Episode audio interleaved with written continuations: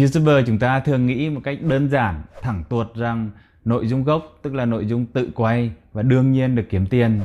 Thế nhưng thời gian vừa qua rất nhiều anh chị em rất là bức xúc tại vì kênh đang kiếm tiền ngon lành, nội dung tự quay, nội dung gốc hẳn hoi nhưng một ngày bỗng nhiên nhận được cái tin xét đánh ngang tai là tắt kiếm tiền, tắt kiếm tiền, tắt kiếm tiền. Lý do là sử dụng lại nội dung. Nhiều anh chị em mới khi nộp đơn bật kiếm tiền cho YouTube cũng bị từ chối. YouTube chỉ dội về một gáo nước lạnh là sử dụng lại nội dung kèm theo những giải thích rất chung chung. Vì vậy, video ngày hôm nay sẽ chia sẻ về bản chất thực sự của cái chính sách sử dụng lại nội dung này để anh chị em mình biết và phòng tránh.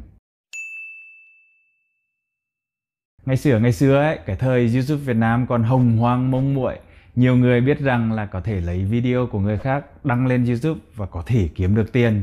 Miễn sao là cái kênh không bị đánh gậy bản quyền à, như giang hồ vẫn gọi một cái tên mỹ miều là re-up. Nhưng thời gian gần đây youtube đã biết rằng nếu cứ để tình trạng như thế thì về lâu về dài sẽ làm giảm hứng thú của khán giả vì có quá nhiều video giống nhau xuất hiện trên nhiều kênh. Quan trọng hơn nữa ấy, là hầu hết khán giả tìm đến với YouTube là họ muốn xem những cái loại nội dung bình dân và thực tế.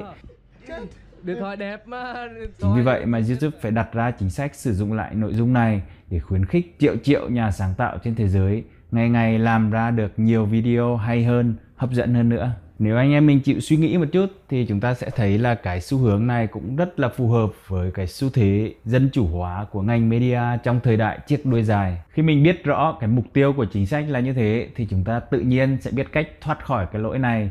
Chúng ta cần phải đưa giá trị của riêng mình vào trong video. Chẳng hạn như nếu mà mình hát cover ấy, trên cái nền beat gốc thì sẽ bị lỗi sử dụng lại nội dung. Nhưng mà nếu mà mình biết cách đưa nhạc của riêng mình, tự chơi nhạc lấy, đưa vào rồi hát đè lên thì sẽ được kiếm tiền.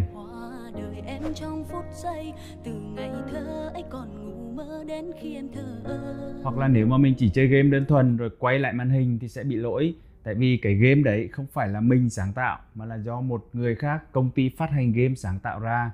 Nhưng mà nếu mà mình biết cách đưa thêm khuôn mặt của mình vào đưa thêm bình luận của mình vào cho nó vui thì mình sẽ đương nhiên được kiếm tiền.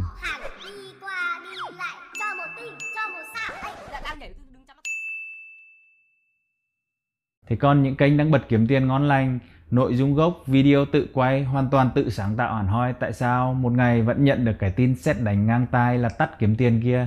Để đảm bảo thực thi triệt để cái chính sách sử dụng lại nội dung này thì YouTube đặt ra biện pháp là họ tắt kiếm tiền tất cả các kênh liên quan nếu có một video mà nhiều kênh cùng tải lên bắt lầm hơn bỏ sót. Lý do là YouTube thừa hiểu rằng người tải lên đầu tiên chưa chắc là chủ sở hữu của video.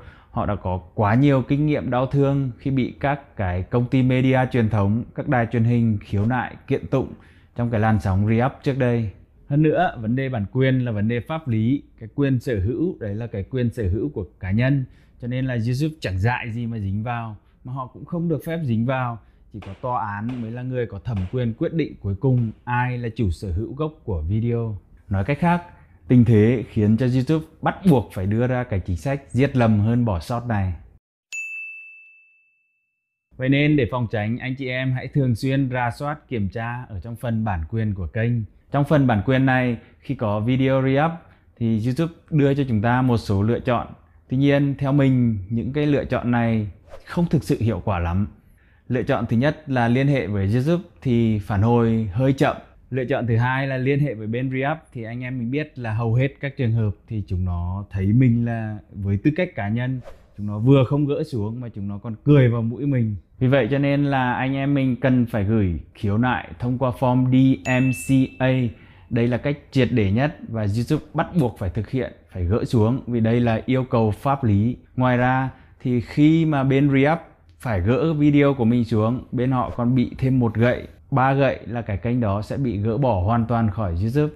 Như vậy thì chúng ta đã gián tiếp làm cho cái môi trường sáng tạo của anh em mình ngày càng sang xịn mịn hơn. Bạn cũng có thể gửi thông tin vi phạm cho mình để được hướng dẫn cụ thể. Nếu bạn là thành viên của gia đình tự hào sáng tạo, thì mình sẽ hướng dẫn xử lý hoàn toàn miễn phí. Link để gửi thông tin mình để trong phần mô tả. Hẹn gặp lại anh chị em trong một video lần sau.